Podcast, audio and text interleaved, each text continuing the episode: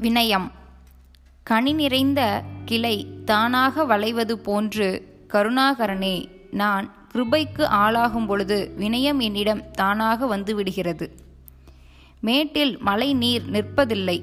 பள்ளமான இடத்துக்கு அது பாய்ந்து சாகுபடிக்கு உதவுகிறது. வீண் பெருமை கொண்டிருப்பவன் உள்ளத்தில் இறைவன் அருள் தங்குவதில்லை.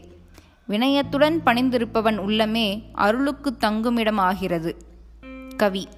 பணியுமாம் என்றும் பெருமை சிறுமை அணியுமாம் தன்னை வியந்து. திருக்குறள்.